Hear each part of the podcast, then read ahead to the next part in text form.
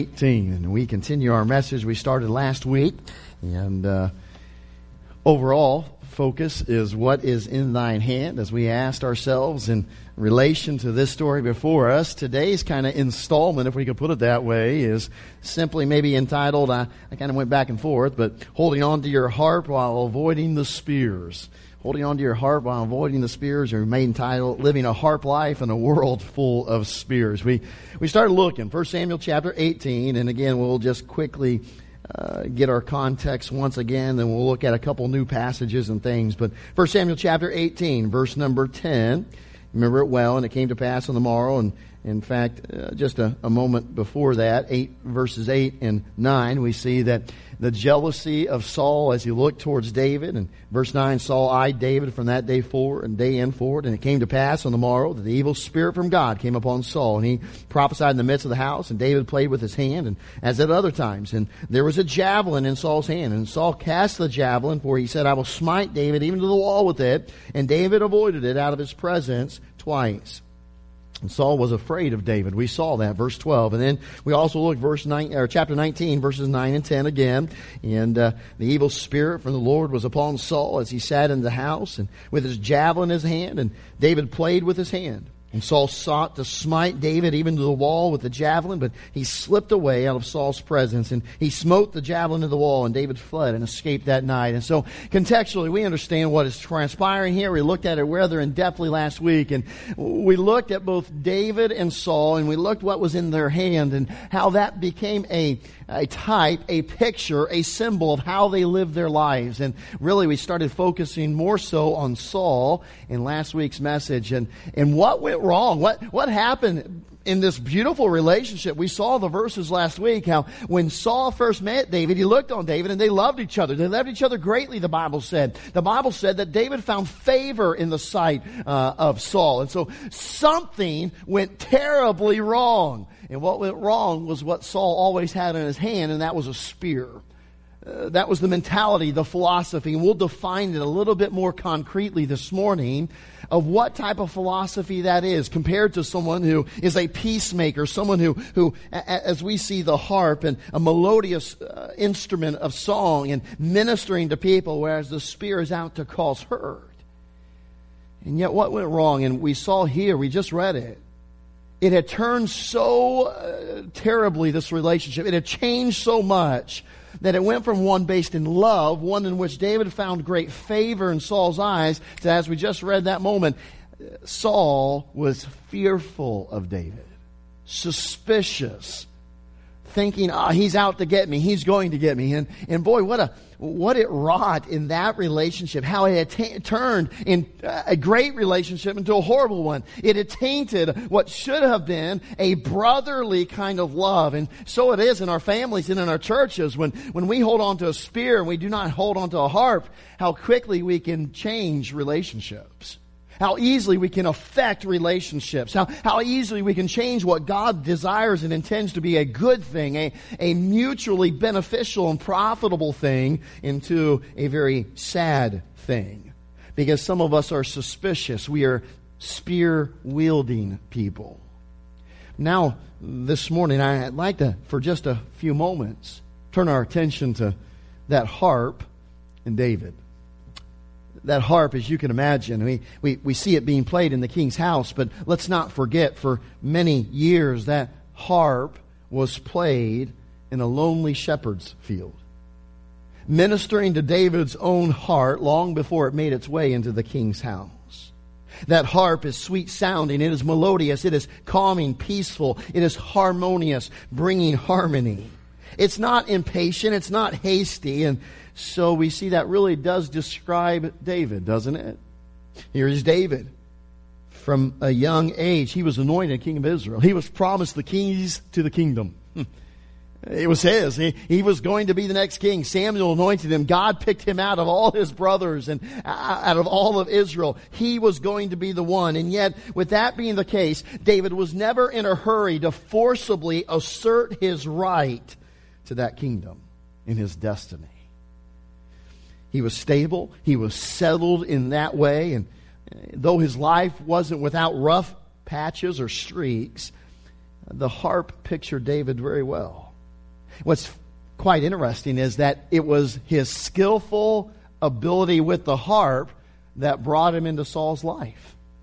When Saul was suffering from the oppression of those evil spirits and in his heart and eh, just troubled and so forth, uh, his servants had heard of David and his ability to skillfully play on the harp. And so that is when they brought him to Saul to chase away the evil spirits. You can imagine it was that even killed and self-controlled David that, that was used to soften the volcanic temper of Saul.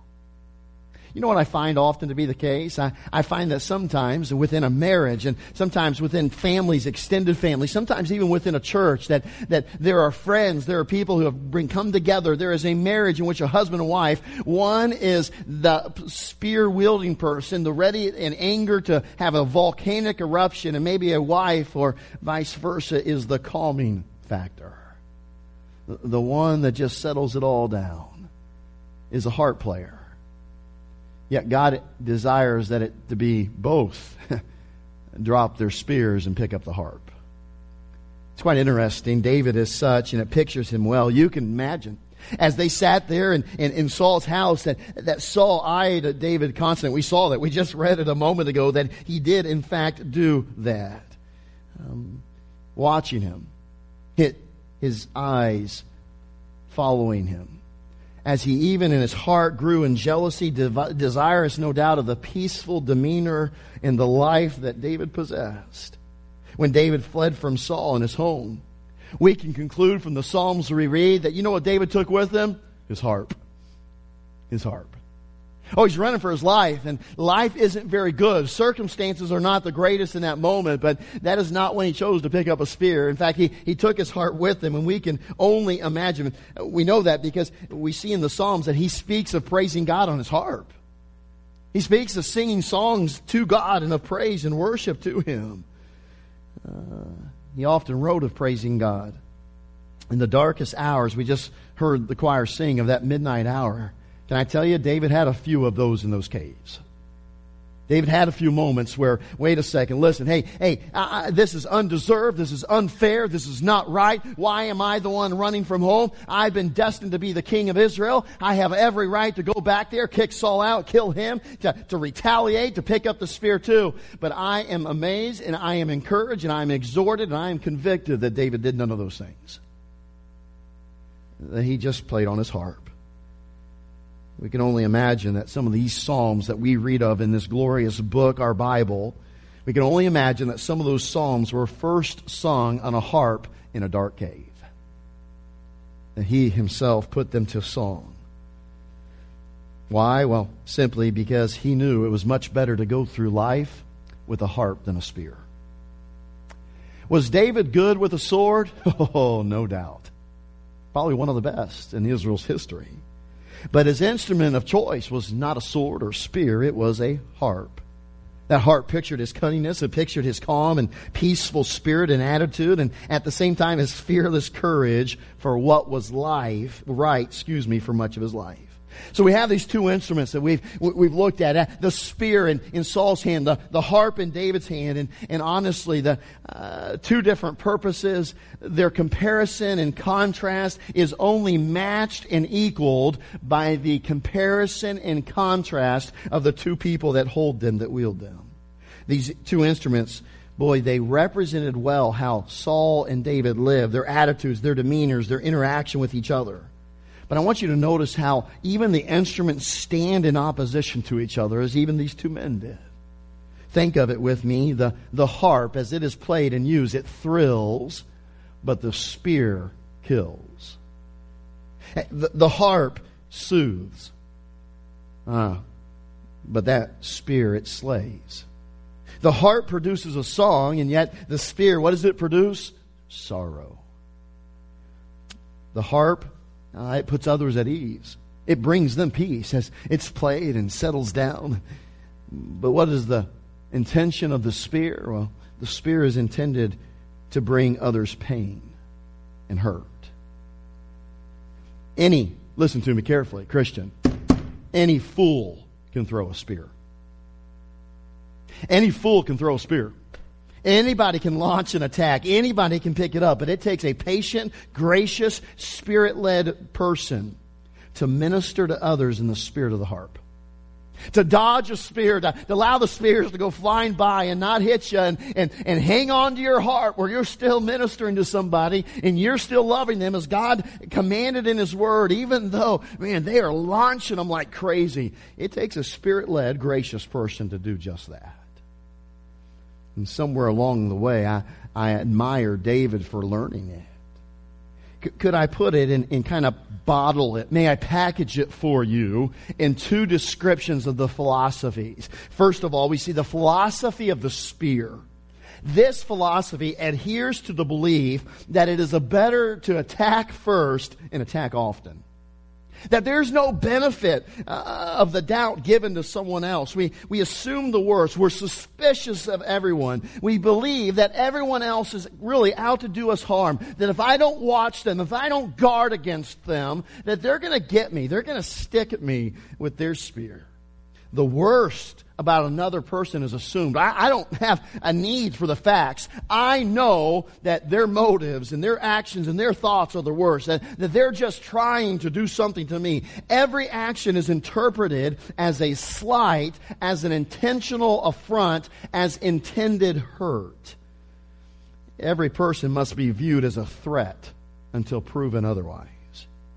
It's always on one's mind who adheres to this philosophy. It's always on that person's mind that those closest to them may actually turn out to be one's worst enemy. A David to a Saul. Even Jonathan as Saul accused his own son. And when you're engaged in battle, when another person is engaged in battle with you, no quarter is given, no mercy. You throw spears first and you ask questions later. The more spears you can launch, the better. Do you adhere to that philosophy? Is that how you live life? May I challenge you this morning? Hey, every time we enter into the presence of God and His Word, there ought to be something that we challenge. And I think this is why, why David continually was able not to grab the spear, but to pick up the harp. And whether it be this Sunday or next Sunday, we're going to see a couple uh, illustrations, examples from David's life where he was bending down to pick up the spear to put down his harp, and yet God intervened through ministering to him to say, no, no, no, don't do that, don't do that. Leave it to me. You, do what's right. Don't pick up the spear and hurl it back. Trust in me. But you and I must ask ourselves what David often asked himself. You say, how do we know this? Well, he put it in a psalm. He said this, Search me, O God, and know my heart. Hmm. Try me and know my thoughts. See if there be any wicked way in me and lead me in the way everlasting. Hey, you tell me this morning, think in your minds, and what is the way interla- everlasting? Would it be the way of the spear, the philosophy we've just described, or would it be the way of the harp? A peacemaker. Someone that Christ himself said, blessed are the peacemakers. Blessed is the person that doesn't pick up the spear, but boy, they hang on to their harp and they're pursuing peace my friend, you and I must ask ourselves in our interactions this past week, it may have been an employee, it may have been an employer, it may have been a family member, it may have been a church member, it may have been someone out in our community, it may have been in our own immediate house. Did we pick up a spear? Did we adhere to this philosophy? Well, wait till they get here and I'm going to give them a piece of my mind. I'm going to get on them before they get on me. I'm going to attack them before they attack me. I know why they did that. They were just out to get me. Oh, be careful, Christian. Because before long, you'll start acting like a suspicious Saul. Adhering to a philosophy that ends up nowhere but devastation and sorrow in hurt for yourself. There's another philosophy, obviously, the philosophy of the harp. We would describe it this way. It's simply stated it's a belief that peace and charity should be ministered to all. It, it adheres to Christ's teaching, love everyone. The hand is extended to offer kindness, goodness, and even if evil is received first or in response. It's the attitude of treating others like you personally would want to be treated. You love them as you love yourself, affording them the benefit of the doubt when it comes to their actions, their thoughts, and their motives. Now think about that. What did David do? Saul threw that spear not once, but twice. He stuck around. You know, there's an old saying, right? And them are fighting words. Literally, hey, someone said something, boy, they've thrown a verbal spear at me and they, they've attacked me, man. That's fighting words. Here's David, literally, physically, he has a spear thrown at him, and guess what? He gives Saul the benefit of the doubt. Ah, he's having a bad day. Have you ever given someone the benefit of the doubt? Hey, they had a bad day. Hey, they've had some challenges. They, they've had some issues that have come up. Hey, boy, they're going through a tough time. They're going through some deep waters. They're going through a great storm in their life. Isn't it amazing how quick we are to give ourselves the benefit, but not someone else? We want other people to play harps all around us, but boy, the moment someone lets us down, the moment we think their motive is wrong, we're gladly pick up the spear and accuse and, and, and attack and fight back. I'm amazed that David stuck around. You know what the world would say to David? Hey, man, it's your own fault if you get hit the second time. You should have left after the first one. That's what the world would say. But my goodness, what kind of graciousness did David show? Why did he stay in the king's house? To still minister to the king. Wait a minute, the king that was trying to hurt him? The king that was, that, that was trying to make him a shishka David? That's a shish kebab. Okay, anyway, forget it. Um, oh, that was bad, I know. Okay. Hey, why did he stick around? Because why? The very person attacking him was the very person that said, hey, God has me here to minister to. Now, isn't that amazing truth? Then David came to the realization, okay, fine, I'm just gonna, that person throwing the spears, I'm done with them. I'm not gonna talk to them. I'm just gonna ignore them. That's not what David said. He'd already dodged the spear once, but he sticks around. And he didn't do it for his own good. He did it to play his harp once again to soothe the spirit of Saul. Wow. That's some humility. That's some self sacrifice for the benefit of someone else. You see, this philosophy of the harp, it, it, it, says that every person is assumed to be a friend until proven otherwise. And even after that, Hey, when, when, there's two spears thrown in the wall at you, you pretty much know that this probably isn't a friend, it's an enemy. But you know what David still does? He loves his enemy. He fulfills what Christ later says to love your enemy, return good for evil the philosophy of the harp does not think evil, it only thinks good. 1 Corinthians chapter 13, we have the description, the character of love, charity. One of my favorite statements, and I've shared it often with you, is it says, Charity thinketh no evil. If every single Christian would get that and have it down, nailed down, could I tell you, we'd save our families a lot of troubles. We'd save our churches a lot of problems. Charity thinketh no evil. Doesn't assume the worst, it assumes the best. It doesn't just give the benefit of the doubt. It's like even if you prove my eh, eh, prove your motive is wrong, I'm going to forgive you and I'm going to still love you. It's quite a statement. I believe David lived according to this philosophy. This philosophy is not jealous, it's only gracious when a spear is hurled, instead of responding in like manner, it would rather turn the other cheek. It is not an easy philosophy to adhere to. No one is saying it is. And David went through a lifetime of learning and, and uh, being tempted to pick up the spear and let down his harp. It's not easy, but it is the right one to be employed in the life of every Christian. And hence, that harp is a picture of the philosophy that David exemplified.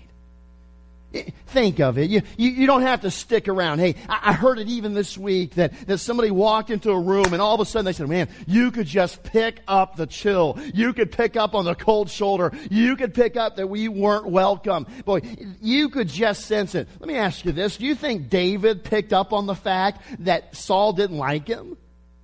I mean, it wouldn't have been hard for David to, to, to sense, to, to pick up on the boiling jealousy within Saul.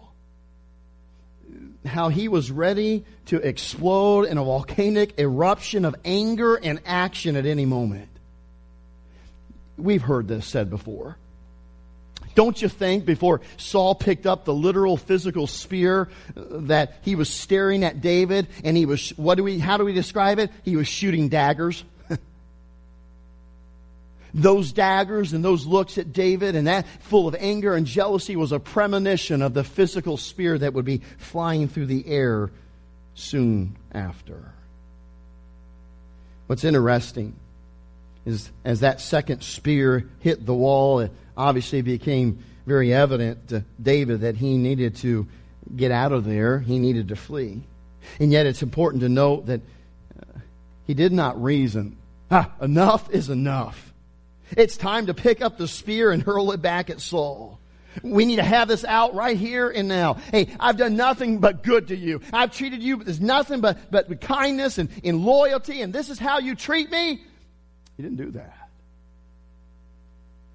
In fact, he made doubly sure that Saul had it in for him through his good friend Jonathan. Fleshly wisdom and the human concept, listen to me carefully. Fleshly wisdom and the human concept of rights would have validated David in such an action. The world and even our flesh would cheer David on to pick up the spear, to hurl it back at uh, the king. And many would say that it was in his right to do so. To yank that spear out of the wall and say, okay, that's it, no more. It would play into what we see often today the victim mentality. I'm the victim. But he didn't do that. Rather, he chose to keep his harp in his hand and to walk away. Now, let me ask you this. If you and I, I, I know some of you and you know me, many of us uh, in, in, passion and our, uh, us and our, our, our kind of self defense, we all have that moment of what we might call it, I can't take it anymore. Can I tell you, as a, as a pastor, I have people come into my office and say, I can't take it anymore. Something has to happen. You know what that normally transfers or interprets? You need to fix the other person. That's normally what it means. Eh, pastor, you've got to fix this and you've got to go talk with them and I can't take it anymore. Now, can I ask you a simple question? Do you think in that moment David uh, it was tempted to say, I can't take this anymore? All, I haven't picked up a spear yet. I haven't thrown anything. All I have shown is love and kindness and, and boy, spear after spear after spear. And I'll tell you, my friend, from a fleshly perspective, some of us are like, yeah, David, it's time to fight, buddy. We like to, you know, quote scripture and, and get some ground. Hey, to everything there is a season. Amen. Now it's time to fight. We like that. That sounds good. And boy, we'll give it some spiritual umph and backboard and, and backbone to, to, to help us beef our thoughts and things. But David doesn't do that. David doesn't reach with Saul his I can't take it anymore, and in response, he retaliates. And I'll tell you, my friend, I'm challenged by that. That there wasn't enough spears thrown at David by Saul that he picked it back up and started going after him. He didn't reach that point. And you and I, some of us, we have those, we, we, know it. We've drawn the line in the proverbial sand and we said, hey, once they cross this, if they throw just one more spear, it's on. We're throwing down. We're going to do it. But David wasn't like that. In fact, as David runs, as Saul chases him from his friends, his family, his home, David never once picked up the spear. But you know what Saul's attitude through the whole thing was? He couldn't p- throw enough spears. He couldn't find David close enough to throw it at him. Uh, the Bible tells us there uh, in 1 Samuel chapter 24. We'll turn there in a moment. But 1 Samuel 24, you know what happens? Saul, after David has fled, Saul chases him. In fact, he just doesn't chase him. He just gets done fighting with the Philistines. He goes back in Israel, and the Bible says he gets 3,000 chosen warriors from all of Israel. You think Saul's serious? If I can't hit him with a spear, one of these guys can throw better than I can. We're going after him. He takes 3,000 chosen warriors of Israel and starts chasing David. And he's going all over the wilderness. In fact, the wilderness of Engedi is where they're at in 1 Samuel chapter 24. And he's, boy, he's just following him and, and chasing him and, and, trying to hunt him down. And boy, you can just imagine he is yearning. He is grasping that spear. His hands and knuckles are probably white as he grips it, just envisioning throwing at David. You know the story. We, we, we've seen it before. They're out in the wilderness. Uh, Saul is going into a cave to take care of some things, and he does so, and unbeknownst to him, that is the exact cave David and his men are standing and hiding in.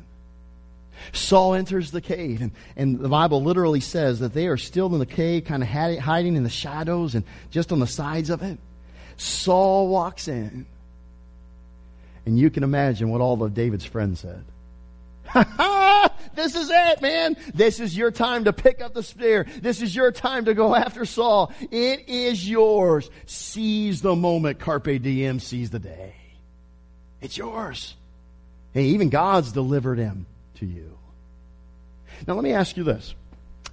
How in the world, in all of this huge wilderness, how in the world, in all of this chasing, how in the world do their two paths cross in one cave?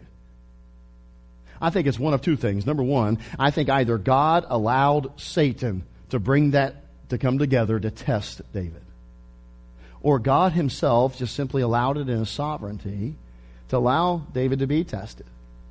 What are you going to do, Dave? Perfect opportunity to put down that harp, pick up that spear, and to, to launch it there at Saul. You know, if you think about it in that moment, he could have picked up the spear, laid down that harp, and he did, he could have done what most people would say is his right. Take vengeance, make all the wrongs he had been dealt from the hand of Saul right. This was his opportunity to wield the spear. The shoe was on the other foot now. It would be fitting for Saul to get a taste of his own medicine. Yet, David did not do that. The question is, with the constant spears and attacks from Saul, the weariness, because don't you get weary when spears are being thrown at you constantly? Don't you get sick and tired of, uh, of being the one, uh, as we like to put it, having to be the adult in the matter? Having to be the one that acts like a Christian. See, that can wear, weary you down or wear you down. That, that can be very weary. You challenge yourself, wait a minute, why? All I do is take spears and all I do is get attacked and, oh, would he become like Saul? You know what they say is this, listen carefully. Misery loves company. I remind you often, hurt people do what? They hurt people. Hurt people hurt people. Can I tell you this way? Put it another way. Spear throwers want to see others throw spears at them to validate their suspicions. To validate their suspicions. So I, am gonna I'm gonna throw spears at you to get you to throw a spear back, and they say, "Aha! I told you." I told you what you were like. I, see, see, you proved it. You know that happens a lot in marriages. Uh, we throw a spear, we throw a spear, and then finally someone just, I'm, I'm sick of it. I've reached my, can't take it anymore. And we throw a spear. Aha, see, I told you, you're just like me.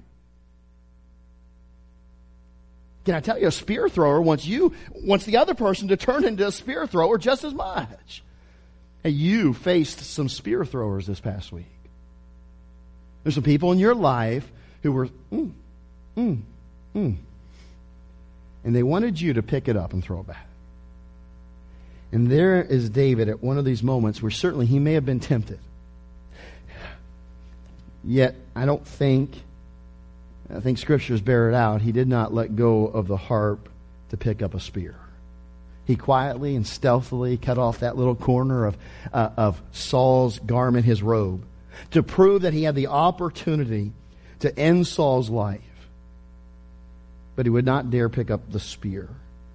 Now, can I tell you, just think of it for a moment. Isn't it neat in scriptures? Because last week we looked at another time when David snuck in. He took Saul's spear. You remember that when Saul was sleeping and he held it out? Let me ask you this. How many times in the wilderness, at least, do we know that God delivered Saul into David's hands? Twice. How many times did Saul throw a spear at David in the king's house? twice. Kind of interesting, isn't it? Saul picked up the spear twice and just flung it. David has two opportunities to do likewise, and he chooses not to, at least two. He allows Saul to depart the cave. He lets them get a little distance off, and David goes outside that cave and he says, Hey, Saul! Saul! King! You know what's amazing too? Now, don't miss this. The Bible says that David bent down and put his face to the ground in honor of him. Wow. Wow. His attitude and philosophy come shining through. He speaks and he, he, he points out, he holds up that piece of the robe and he points out that he had the, the chance to kill Saul, but rather he had chosen to honor him as the king. Indeed, in the spirit of the harp that he held, he had honored a man that did not deserve it. But that is what it means to live like Christ. That is what it means to be a Christian, a follower of Christ, an imitator of Christ to have an instrument of peace in your hands that flows from a heart filled with the songs of peace and grace that only God can put there.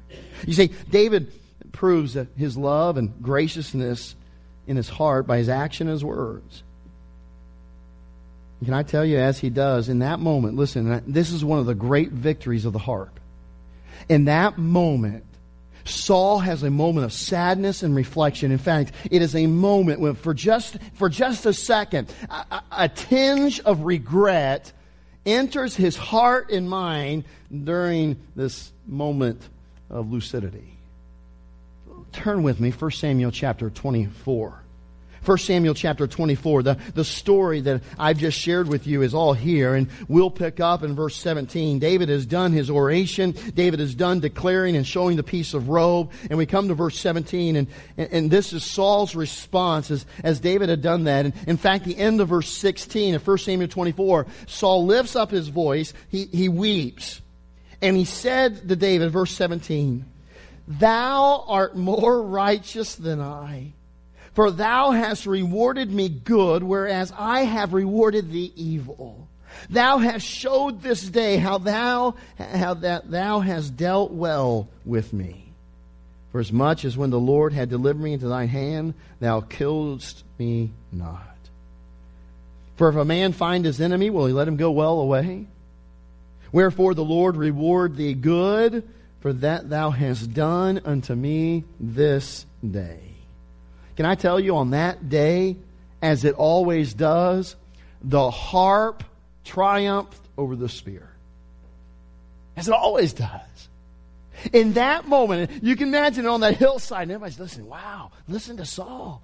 And you could sense in his voice, there was no doubt a tinge of regret, a, a tinge of sadness, a, a, a, just, man, David, you, you've done right.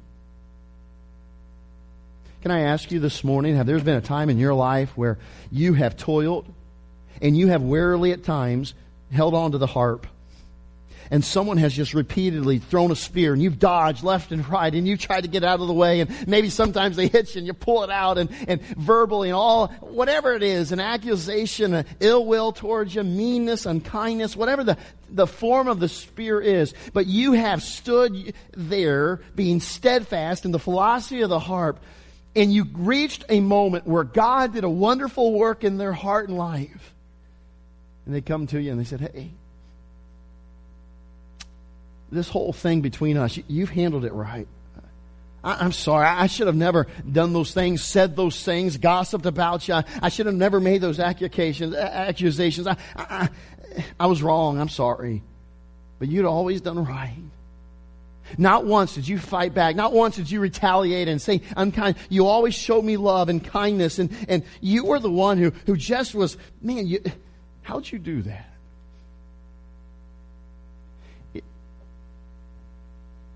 If you have had those moments, you have found out that the harp always triumphs over the spear. And I will tell you, if you live long enough, you will have the opportunity to have those moments. But you choose. You choose what's in your hand. I have had moments like that, but I wish I've had far more. Because I'll tell you, in my flesh, there have been times where I picked up a spear.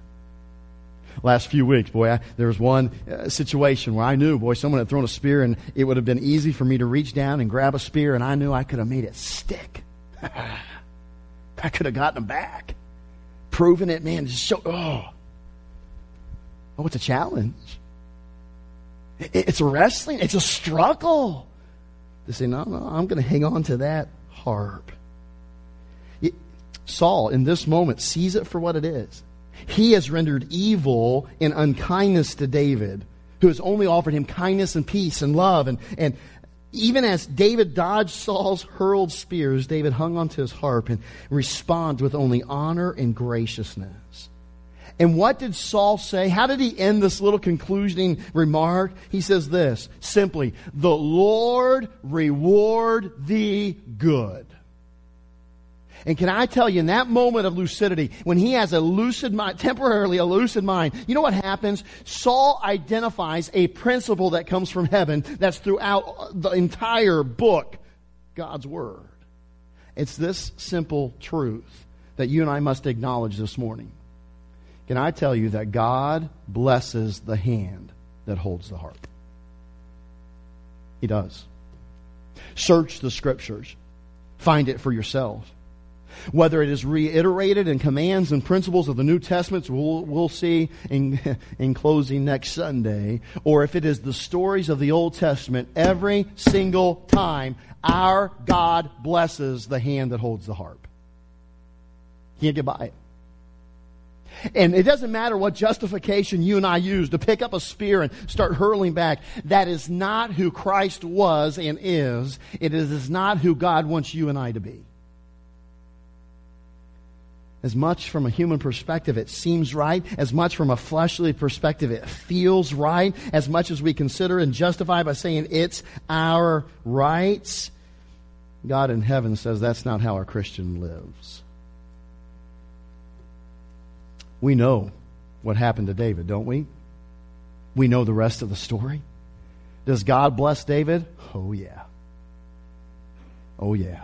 Saul, on the other hand, hmm. We'll find out as we bring this series to a close next week that Saul finds the truth to this statement. Christ said it For all they that take the sword shall perish by the sword. If all you do in life is hurl spears, and I tell you, you'll reap what you sow. Father, we thank you for your word this morning. We thank you for the challenge that we've continued to see through this story and these truths. And Lord, how imperative your Holy Spirit has made it and clear that we, as your children, Father, that we are to be harp bearers. That, Father, you, you, you have challenged us and encouraged us to to see which philosophy we have in our hearts. Lord, I, I pray that we would indeed, in this moment, this, this invitation, as we like to call it, that you would search our hearts, that you would know our thoughts. And that, Father, you yourself in heaven, your Holy Spirit that indwells us, would, would see if there be some wicked way in us, some philosophy. Father, if we're picking or holding a spear, if we're about to hurl a spear, this week, if we've hurled a spear at somebody, Father, I pray that you would convict us that you show us, that you get us back on the way of everlasting.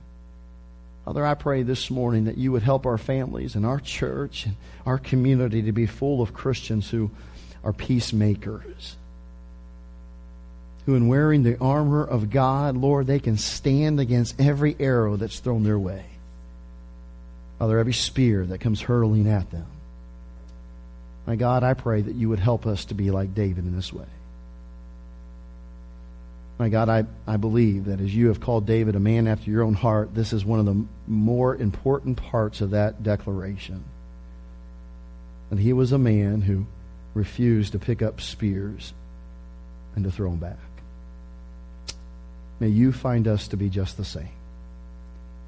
May we take all the truths and principles of your New Testament and loving our enemy, doing good to others, and what charity looks like, I, I pray you'd find it in our hearts and our lives. And if it is not there this morning, convict us. Show us our need and help us to respond in making it right. With heads bowed and eyes closed, I'll ask you to join me in standing all across the auditorium. The piano's going to begin playing. I'd encourage you God has spoken to your heart, let's do business.